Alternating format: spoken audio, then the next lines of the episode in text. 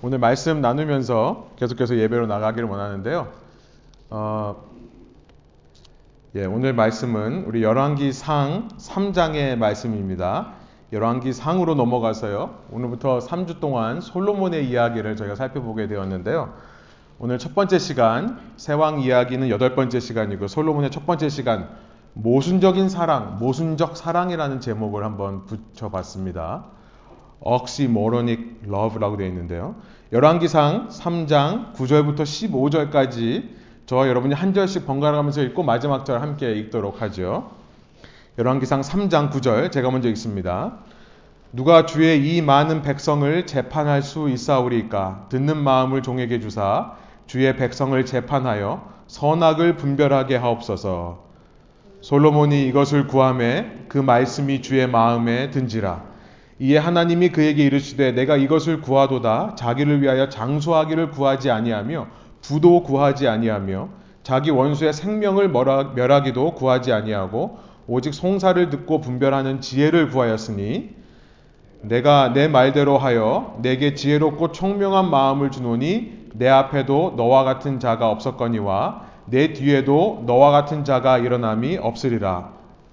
내가 또 내가 구하지 아니한 부귀와 영광도 내게 주노니 내 평생의 왕들 중에 너와 같은 자가 없을 것이라. 내가 만일 내 아버지 다윗이 행한 같이 내 길로 행하며 내 법도와 명령을 지키면 내가 또 내 날을 길게 하리라. 함께 있습니다. 솔로몬이 깨어 보니 꿈이더라. 이에 예루살렘에 이르러 여호와의 언약궤 앞에 서서 번제와 감사의 제물을 드리고 모든 신하들을 위하여 잔치하였더라. 아멘. 제 목소리 잘 들리세요? 예. 어, 자녀를 키우면서 느끼는 것 중에 이 상반된 것이 있습니다. 앞뒤가 맞지 않는 것이에요. 그래서 오늘 제목을 모순이라는 말을 넣는데요. 모순이라고 할 수 있는 감정들을 느끼곤 합니다. 이 모순이라는 말은 여러분 잘 아시겠습니다만 창과 방패라는 뜻입니다. 창 모자의 방패, 순 이렇게 된다고 해요. 어, 옛날 초나라의 중국 초나라의 한 세일즈맨이 어, 창과 방패를 동시에 팔았는데요. 이걸 팔면서 말하기를 이 창은 못 뚫는 것이 없다라고 말해놓고 방패를 팔면서는 이 방패는 못 막아내는 것이 없다. 예, 막을 수 없는 것이 없다. 이렇게 이야기를 했다고 해요. 참, 예, 하여튼 말은 잘하죠.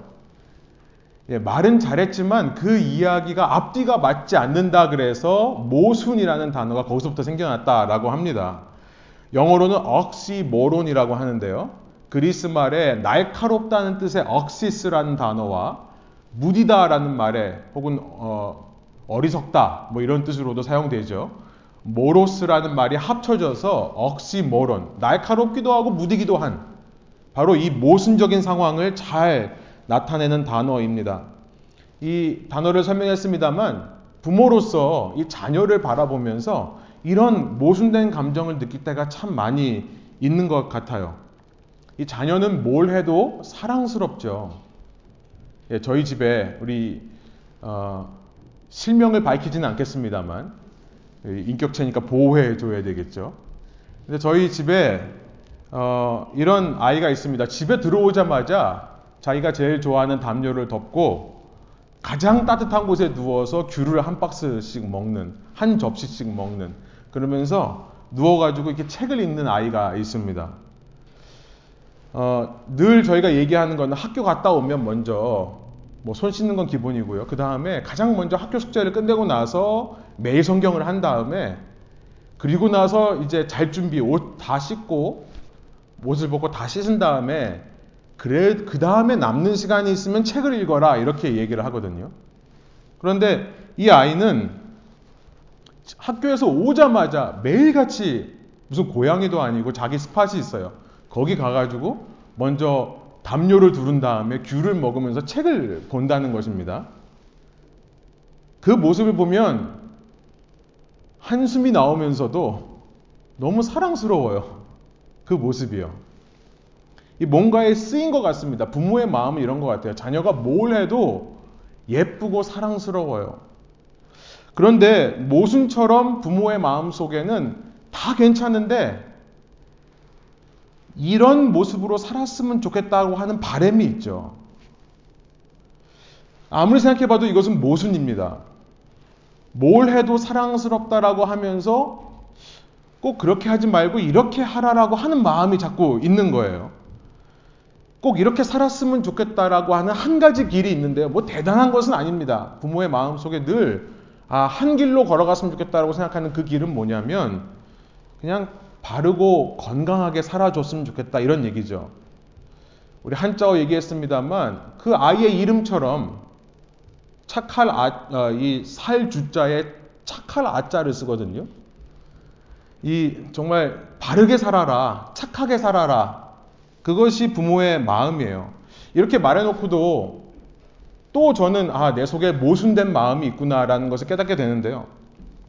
바로 하나님께서 우리들을 향해서 그런 마음이 있지 않으실까 생각이 듭니다. 우리는 우리가 살면서 어떤 도덕적인 양심적인 어떤 기준에서 벗어나면 하나님이 우리를 미워하실 거라고 생각하는 경향이 있는데요. 어떻게 생각해 보면 하나님은 우리가 생각하는 것보다 훨씬 더 관대하신 분이다라는 생각을 하게 됩니다. 우리가 느끼지 못하고 우리가 알지 못하지만 우리가 생각하는 것보다 우리 하나님은 훨씬 더 우리를 사랑하시고 뭘 해도 예쁘게 생각하시는 하나님이시다. 심지어 우리가 한 주 동안 하나님 말씀에 순종해서 최선의 모습으로 산 모습만이 아니라 심지어 우리가 말 더럽게 안 듣고 하나님이 하지 말라는 거 기어코 하는 모습을 보이는데도 그냥 우리만 봐도 기쁘고 행복하신 하나님이시지 않을까 이런 생각을 하게 되는 것입니다. 결국 우리가 우리 자신을 용서하지를 못하는 거죠. 이 부모로서 하루하루 살면 살수록 더 그 하나님의 마음을 알게 되는 것 같습니다. 이렇게 말씀드리면 좀 더 살아보세요라고 하실 분들도 있을지 모르겠습니다. 또 이 자리에 계신 저희 어머님은 또 저에 대해서 뭐라고 생각하실지 모르겠습니다만 여러분 사람은 자녀에게 실망해도요 하나님은 우리들에게 실망하시지 않는다는 것을 저는 믿습니다. 예, 별로 믿음이 안 되세요. 하나님은 우리가 생각하는 것보다 훨씬 더 관대하신 하나님이신 것 같아요. 오늘 어, 우리의 어떤 모습에도 불구하고 우리를 사랑하시고 우리를 품에 안기 원하시는 하나님 앞에 한 걸음 더 나아가시는 저와 여러분 되시기를 소원합니다. 그런데 모순이 있어요. 하나님이 우리를 향한 마음은 뭘 해도 이쁜데요. 우리 부모들의 마음처럼 하나님께서 우리에게 원하시는 모습은 분명히 있습니다. 그리고 하나님은 이 성경 전체를 통해서 계속해서 우리에게 그 길로 걸어가라는 메시지를 전해주시는 거죠. 세왕 이야기를 보면서 아, 이렇게 살아야겠다라고 하는 한 가지 분명한 모습이 보이지 않습니까? 사울과 다윗을 비교하며 우리는 아, 어떻게 살아야 되겠구나라는 것을 알게 됩니다. 또 다윗의 지난 시간 실패하는 모습을 보면서 실수하는 모습을 보면서 어떤 삶을 살아야겠다는 것이 분명하게 우리에게 드러나지 않습니까? 그리고 이제 솔로몬의 이야기를 통해서도 우리에게 분명하게 보여지는 한 가지 길이 있습니다.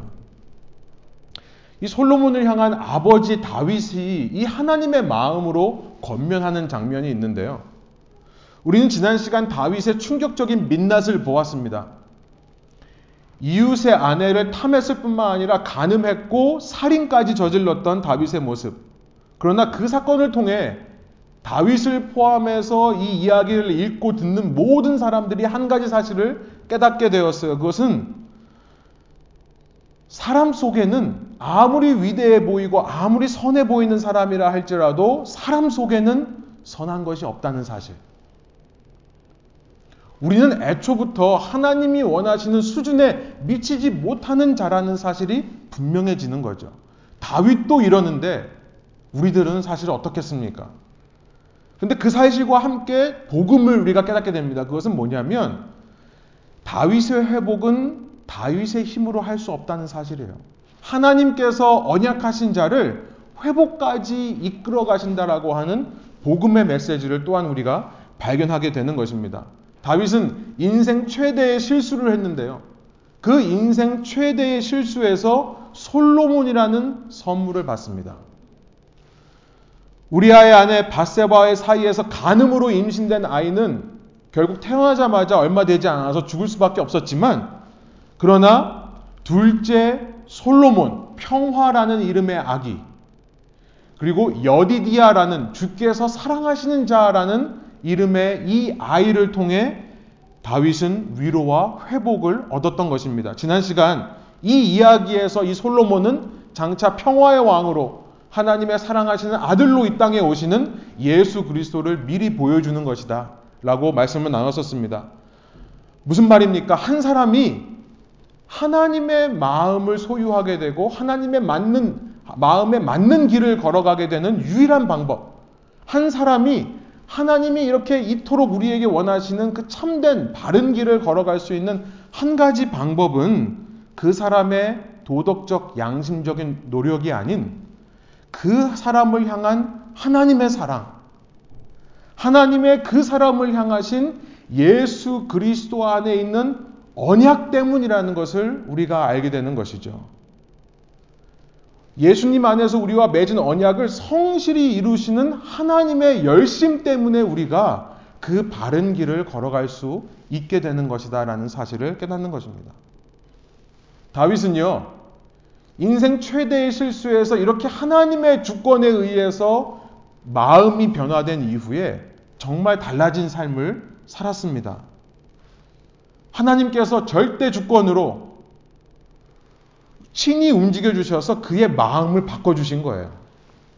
그가 나이 들어서 이 열왕기상 1장 1절이 무슨 말로 시작하냐면요. 이제 다윗이 나이가 들었는데 이 몰로 몸을 덮어도 따뜻하지가 않더라라는 말로 시작합니다. 희한한 기록으로 왕들의 이야기를 시작해요.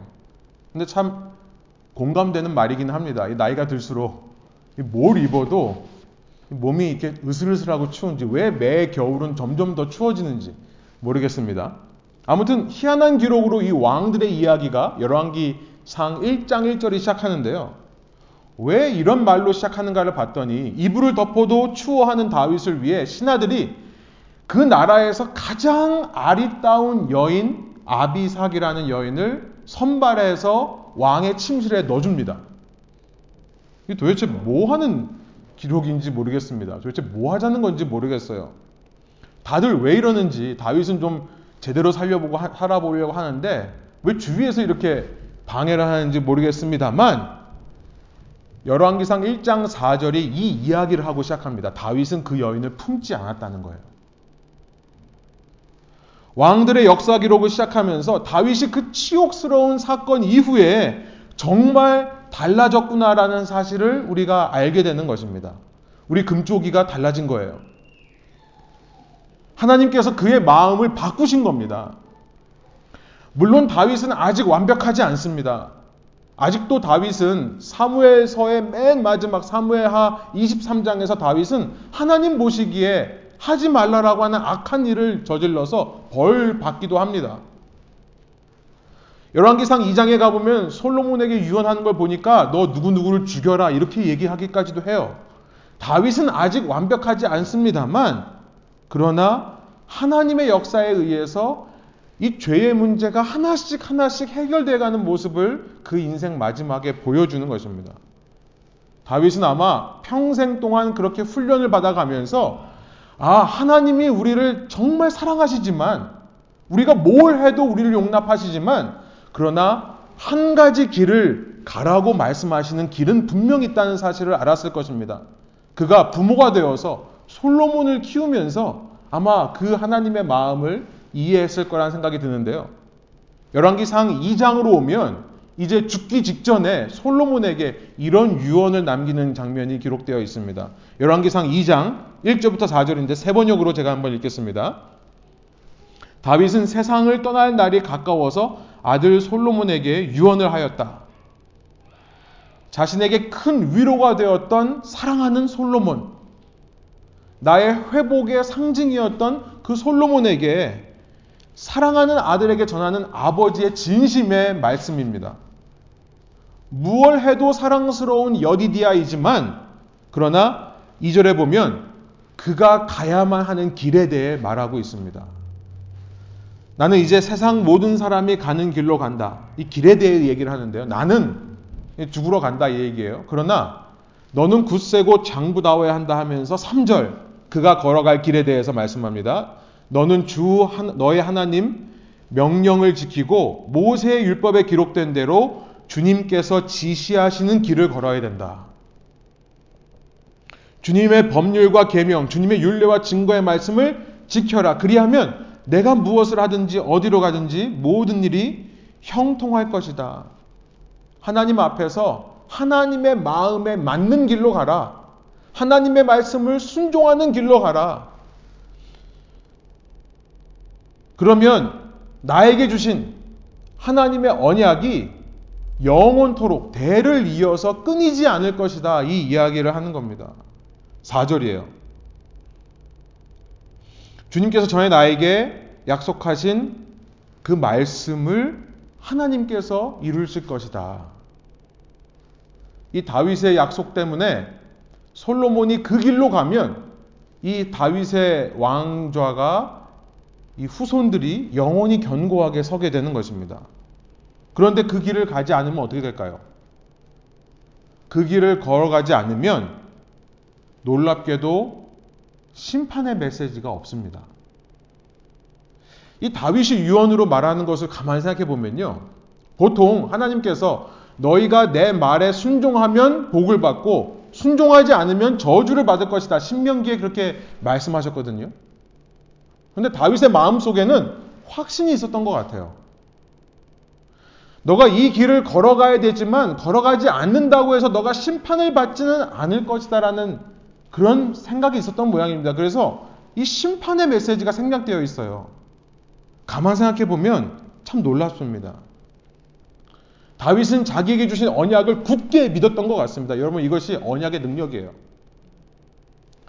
하나님이 우리에게 가시고 갔으면 하는 길이 있는데 우리가 못 간다 하더라도 그러면 하나님이 심판하시느냐? 그렇지 않다는 겁니다. 여러분 이것이 대강절 두 번째 주일 우리가 예수님을 기다리는 이유입니다. 예수님 안에서 우리는 비록 부족하고 나약한 존재로 계속해서 이 땅을 살아가지만 예수 그리스도 때문에 우리는 더 이상 심판당하지 않는다는 것을 우리가 믿기 때문에 그래요. 그래서 우리에게 예수님이 귀한 것이죠. 크리스마스의 의미가 바로 그것입니다. 예수 안에 있는 자에는 심판이 없고 모든 사람이 심판에서 영생으로 옮겨졌다라고 하는 예수님의 말씀. 더 이상 사망이 아니라 영원한 생명을 얻었다라고 하는 말씀. 여러분 다윗의 이 말을 통해서 그 언약의 능력, 언약의 은혜가 미리 보여지는 겁니다. 이 솔로몬은요 정말로 사랑을 입은 자가 맞습니다. 정말 금수저 중에 이런 금수저가 없는 것 같아요. 성경에 있는 모든 인물 중에 아버지의 덕을 톡톡하게 본 사람이 아닐까 생각이 듭니다. 그런 솔로몬이 이제 아버지가 돌아가시고 나서 왕위를 물러받습니다. 그리고 하나님께 기도를 하기 시작합니다. 하나님께 기도했더니 하나님이 나타나셔서 야 소원을 말해봐 라고 말씀하시는 것이 오늘 3장의 내용인데요. 우리가 읽은 이 3장 9절부터 15절에 하나님께서 나타나셔서 솔로몬에게 말씀하신 내용도 가만 살펴보면요. 심판의 메시지가 없습니다. 심판의 메시지가 없어요. 하나님이 아예 솔로몬을 복 주시기로 작정하신 것처럼 보입니다. 이 기브온의 한 산당에서 솔로몬은 간절한 마음으로 하나님께 제사를 드렸습니다. 아마도 그의 마음 속에 갈급함이 있었던 것 같아요. 아버지가 세우신 또 아버지가 통치하신 이 위대한 나라를 작은 내가 어떻게 잘 받아서 운영해 갈 수 있을까? 이끌고 갈 수 있을까? 아마 그런 두려움과 조급함이 있었다는 것을 우리가 상상해 볼 수 있겠습니다. 어떻게 다스려야 될까? 아마 그것이 그의 평소에 늘 하는 고민이었을 것 같아요. 여러분, 고민하다 보면 그 고민이 꿈에 나타나죠. 지금 솔로몬은요, 꿈에서 하나님을 만난 겁니다. 일주일 내내 무슨 설교를 해야 될까를 가지고 씨름하다 보면요, 꿈꿀 때마다 설교하는 꿈을 꿔요. 그리고 설교하는 꿈을 꾸면서 아, 이 내용으로 내가 이번 주일날 설교해야겠다. 꿈꾸면서 그런 생각도 해요, 심지어. 그가 얼마나 백성을 잘 다스리기를 간절하게 원했으면 꿈에 하나님께서 나타나셔서 무슨 소원이 있느냐라고 말씀하시니까 장수하는 것, 불을 쌓는 것, 내 적들을 다 없애주세요라는 이런 요구를 한 게 아니라 한 가지 요구를 하는데요. 구절입니다. 누가 주의 이 많은 백성을 재판할 수 있사오리까 듣는 마음을 종에게 주사 제, 주의 백성을 재판하여 선악을 분별하게 하옵소서. 솔로몬이 구한 것은요. 듣는 마음이었습니다. 듣는 마음. 이것은 1차적으로 말하면 백성들의 요구를 듣는 마음이 아니라 백성들의 요구를 듣고 하나님이 무엇을 원하시는지를 듣는 마음을 이야기하는 거겠죠. 바로 이 요구가 10절에 보면 솔로몬의 이 요구가 하나님의 마음에 합했다, 맞았다라고 기록하고 있습니다.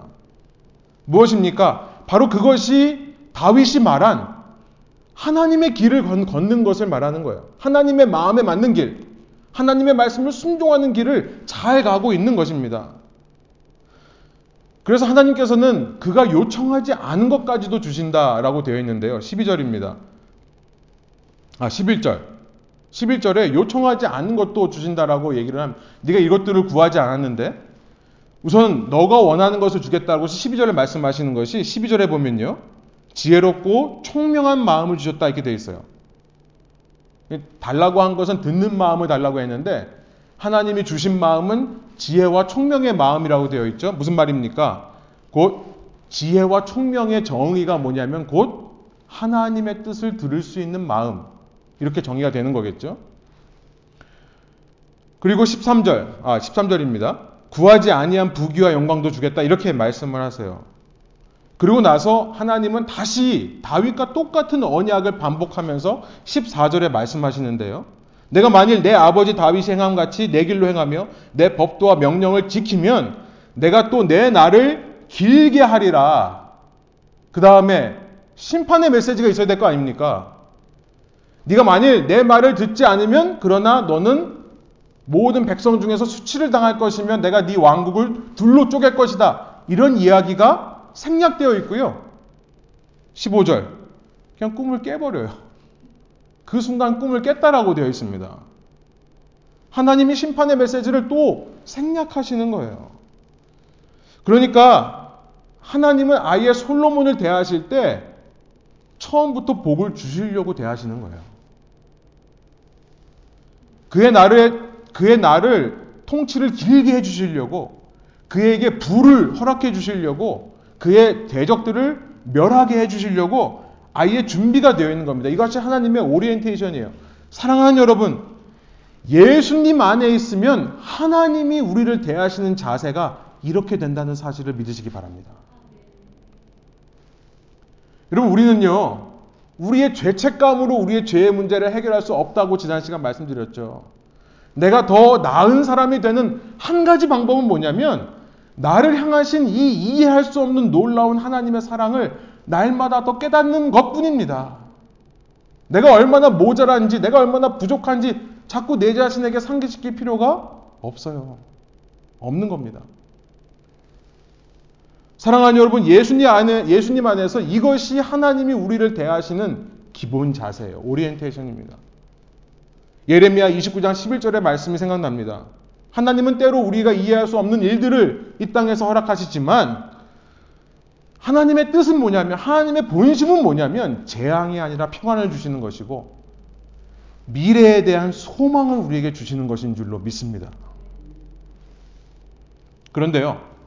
이 본문을 읽으면서 이렇게 놀라운 하나님의 은혜로 하나님의 솔로몬을 향한 하나님의 우리를 향하신 하나님의 기본 자세, 오리엔테이션을 보여주는 이 장면에서 우리가 놀랄 수밖에 없는 것은 뭐냐면 이렇게 밤에 꿈에 나타나셔서 솔로몬에게 하나님이 말씀하신 바로 이 때가 어느 때였냐면 솔로몬이 아버지 다윗의 유언을 듣고 그 길로 걸어가려고 노력했던 때가 아니라는 점이에요. 다윗의 유언대로 하나님의 말씀을 짠 따르는 길, 하나님의 마음에 합한 길로 걸어갔을 때가 아니라 어쩌면 그와는 정반대로 내 손으로 내 나라를 한번 견고하게 해봐야겠다라고 하면서 모든 에너지와 모든 시간과 관심을 자기 손에 힘에 두었던 그때였다는 사실이 놀라운 것입니다. 이 장에 보면요. 1절 4절부터 그렇게 다윗이 유언을 한 다음에 솔로몬이 어떤 행동을 하는가를 가만 보면요. 솔로몬은 자신의 통치에 방해가 될 인물들을 하나씩 하나씩 제거합니다. 이 중에는 물론 다윗이 죽이라고 한 사람들도 있어요.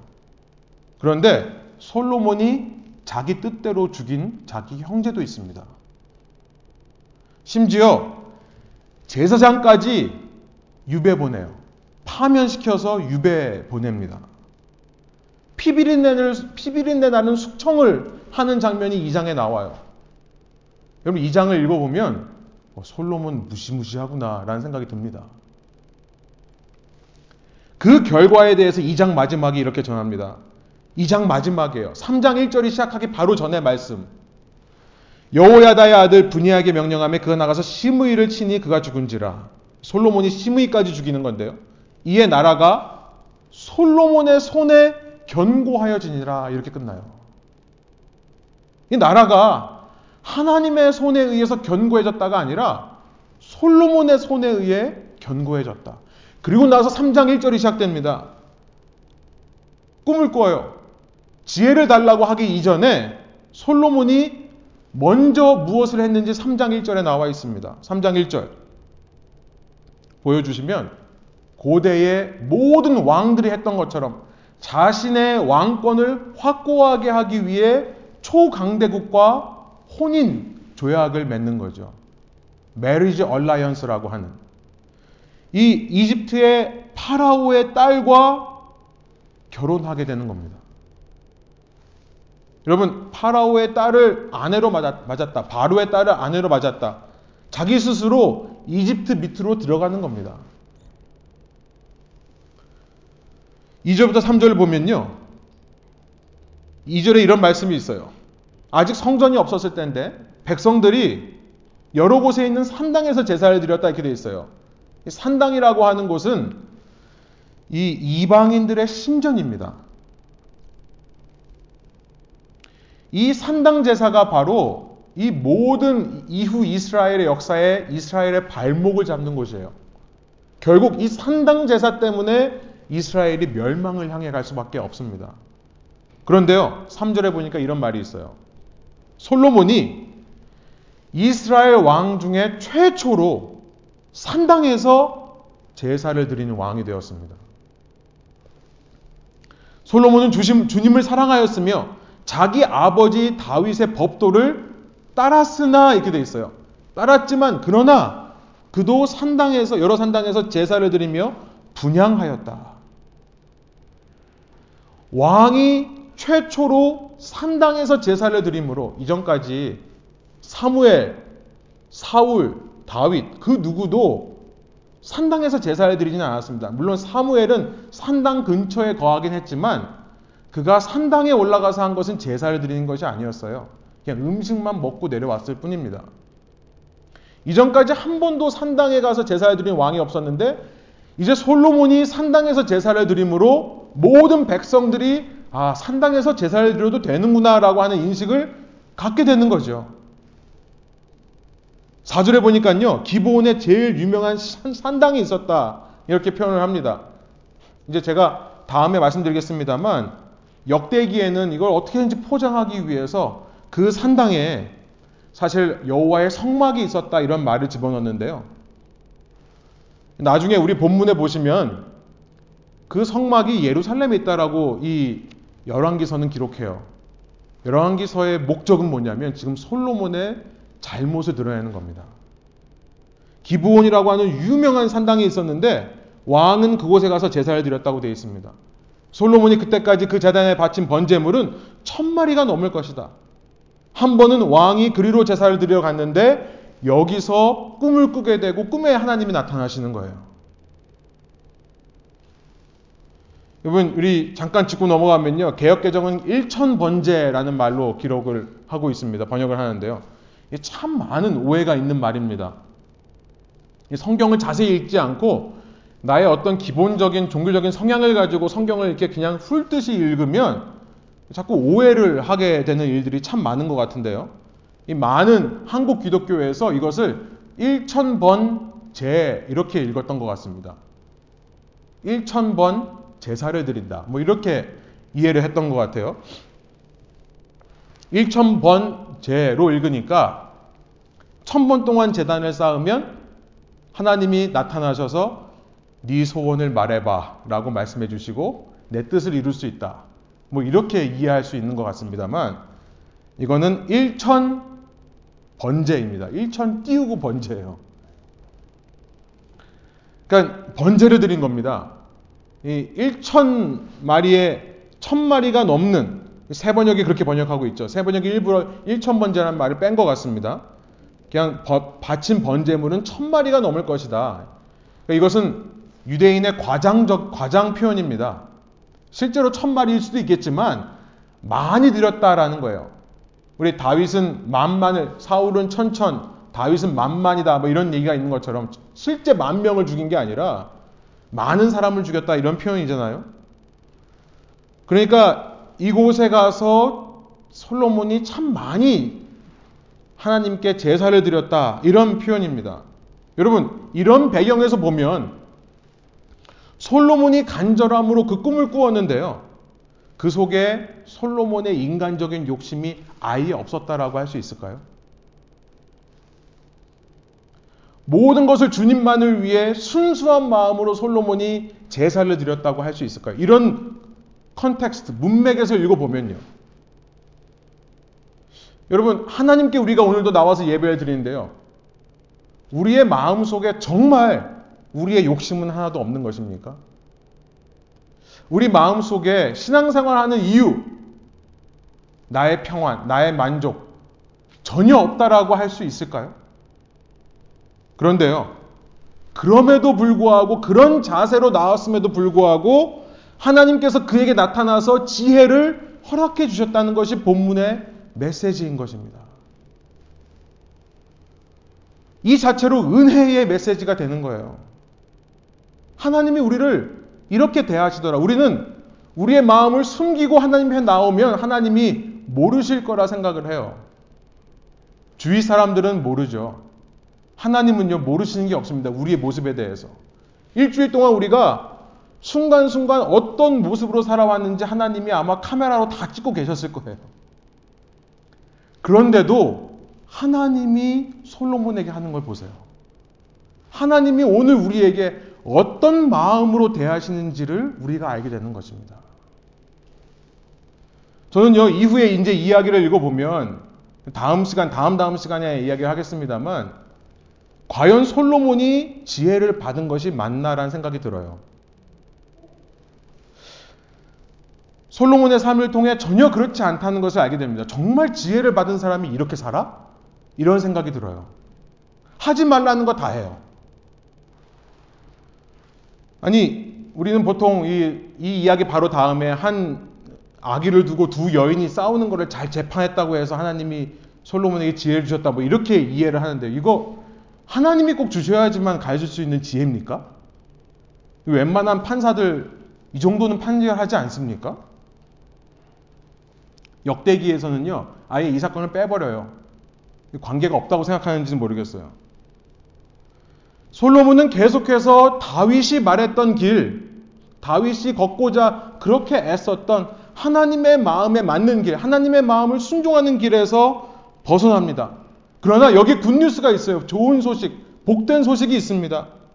하나님께서는 그를 그런 존재인 줄 알면서도 그를 버리지 않고 끝까지 붙잡아 주셨다는 사실이에요.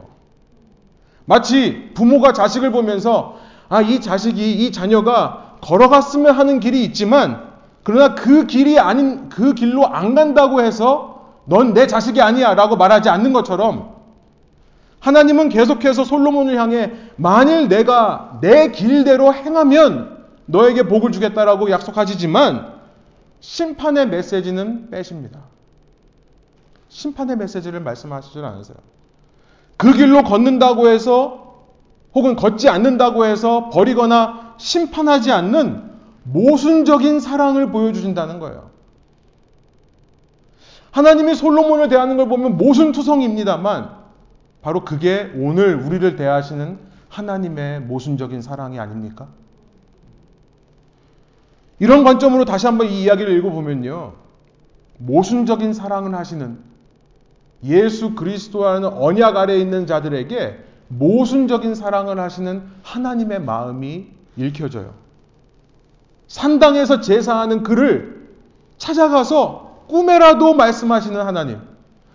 지금 자기 나라를 경고하기 위해 얼마나 머리가 미쳐 있으면 하나님이 꿈에서야 그를 만나 주시겠습니까? 하나님께서 강권적으로 그를 생각이 멈춘 내가 내 손으로 이 나라를 견고하게 하겠다는 생각이 멈춘 시간에 그때라도 말씀하시는 것이 아니겠습니까? 그가 듣는 마음을 달라고 하니까 그 자체만으로도 됐다. 야, 너 잘 얘기했어. 내가 너한테 지혜와 총명을 줄게. 이렇게 말씀하신 하나님의 마음이 읽혀지지 않으세요?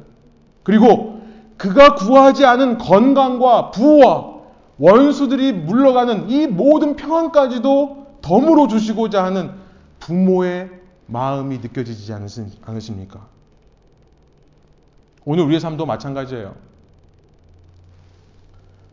우리는요, 하나님을 섬기고 사랑한다고 하면서도 가만 보면 하나님께 열광을 하지를 않습니다.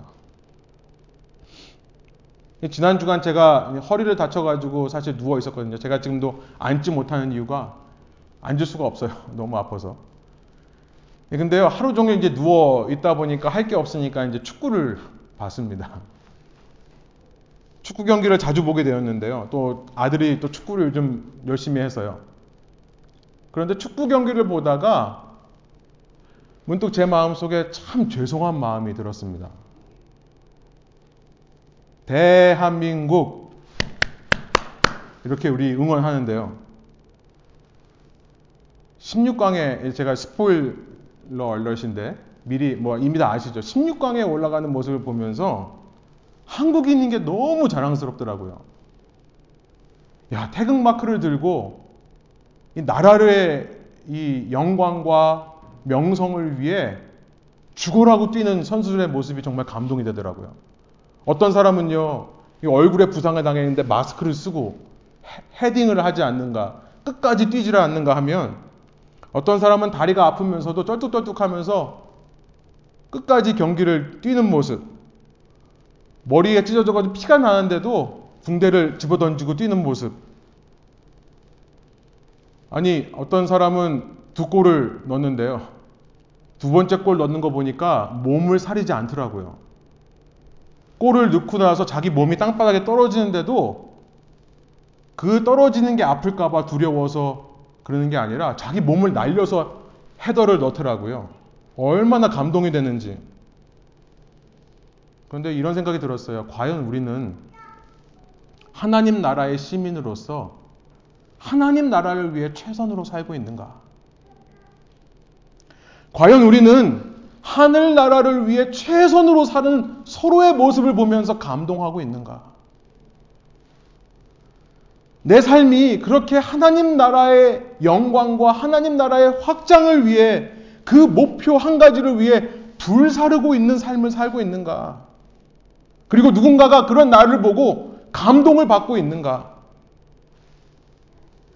참 그렇지 못하다는 생각이 참 많이 들었습니다. 아니, 고작 축구 경기 하나 가지고 이렇게 열광하는데요. 정말 하나님 통치를 위해서 열광하는 자들이 있을까? 나는 그런가?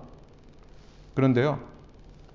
그러면서 하나님은 도대체 이런 우리들을 어떤 시각으로 바라보고 계실까 생각해 봤더니 답이 바로 뭐냐면 모순적인 사랑이라는 거예요. 우리가 세상을 따라가고 세상을 그렇게 좋아하다가도 한 번 이렇게 이 자리에 나와서 아, 하나님, 그래요. 우리의 본심은 그게 아니었어요. 제가 이렇게 세상을 따라갔지만 제 본심은 하나님을 사랑하는 거예요. 하나님을 예배하는 것이 저의 기쁨이에요. 라고 고백할 때 하나님은 그 고백에 기뻐서 우리가 요구하지 않는 것까지도 주시는 하나님이 아니신가? 저 우리를 향해 바보 같은 그 정말 부모의 사랑, 그 부모의 마음으로 모순적인 모습을 보이시는 하나님이 아니신가? 그 하나님의 길로 우리가 조금 조금씩 우리의 방향을 돌려야 하지 않겠습니까? 솔로몬이 결국 주님께 받은 지혜라고 하는 것은요, 그의 삶의 모든 과정을 통해서 인생의 마지막 때에 얻어진 것 같습니다. 이후 솔로몬의 삶을 보면 이제 승승장구예요. 세상에서 가장 잘 나가는 왕 중에 하나가 됩니다. 얼마나 잘 나갔는지 다른 나라에서 이 솔로몬의 지혜를 들으려고 수많은 물건들을 가지고 와서 조공을 바치며 그 지혜를 들으려고 엎드려요. 솔로몬이 누리지 못한 것이 없었습니다. 그런데 우리가 요즘 전도서 묵상합니다만 솔로몬이 뭐라 그래요? 나만큼 인생에서 잘 나간 사람이 있으면 나와보라 그래. 그러죠. 나는 정말 많은 것들을 소유해봤고 정말 많은 사람들을 부려봤다. 그 후에 깨닫는 것이 무엇이냐면 솔로몬이 이걸 깨닫습니다. 전도서 4장, 3장 14절이에요. 하나님께서 행하시는 모든 것은 영원히 있을 것이라 그 위에 더할 것도 없고 그것에서 덜할 것도 없나니 하나님이 이같이 행하심은 사람들이 그의 앞에서 경외하게 하려 하심인 줄을 내가 알았도다. 솔로몬이 잠언을 썼다라고 되어 있는데요. 지혜 중 최고의 지혜에 대해서 잠언서가 말하는 것 한 가지는 하나님을 경외하는 것이 지식, 지혜의 근본이다라는 사실이에요. 하나님의 기가 막힌 은혜가 여기 있습니다. 우리 모두는 어리석고 허망한 삶을 살아갑니다. 그러나 우리의 그 어리석고 허망한 삶을 끝까지 지켜보시며 포기하지 않고 결국 하나님께서 지혜를 허락하여 주셔서 깨닫게 하시기까지 우리를 이끄시는 하나님의 놀라우신 은혜가 이 솔로몬의 이야기고요. 성경 전체의 이야기라는 사실이에요. 바로 그 하나님이 오늘 우리의 하나님 되십니다. 오늘 우리에게도 동일한 은혜로 역사하시는 줄로 믿으시기 바랍니다. 그래서 오늘도 이번 한 주도 우리 또 실수하고 실패할 수 있지만 다시 한번 그의 우리를 향하신 그 무조건적인 놀라우신 사랑을 깨닫고 나의 마음을 그의 길로 한 번쯤 다시 더 돌려 돌아볼 수 있는 돌려볼 수 있는 결단이 있는 시간 되기를 원합니다. 그 노력을 통해 우리 서로에게 또 주님께 감동적인 장면을 연출해낼 수 있는 우리 삶 되기를 소원합니다. 함께 기도하시겠습니다. 하나님 이 시간 저희가 말씀을 듣고 어, 말씀의 현실을 살아가기를 원합니다.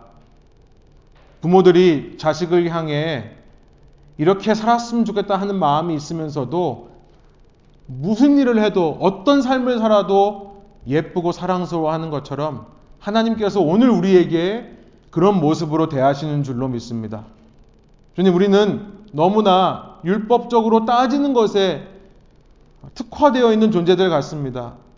남을 비판하고 정죄할 뿐만 아니라 내 자신까지도 비판하고 정죄해서 나의 이런 모습을 하나님께서 어떻게 받아주실 수 있냐라는 마음으로 살다 보니 더욱더 마음이 무뎌지고 감격이 사라지는 것 같습니다.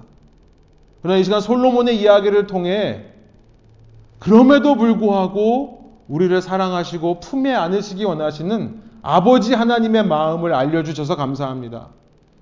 우리 삶에서 넘어지고 실패할지라도 다시 한번 주님의 원하시는 길로 우리의 마음과 삶을 돌려 걸어가는 시도를 할 수 있는 저희 인생 되게 하여 주시고 주님, 주님께서 우리의 앞길에서 우리와 함께 걸어가시며 우리를 강권적으로 역사해 주셔서 우리 안에 주님의 마음으로 가득 찰 수 있도록 그런 평생을 살아갈 수 있는 저희 각자가 되게 하여 주옵소서 감사드리며 예수 그리스도의 이름으로 기도합니다. 아멘.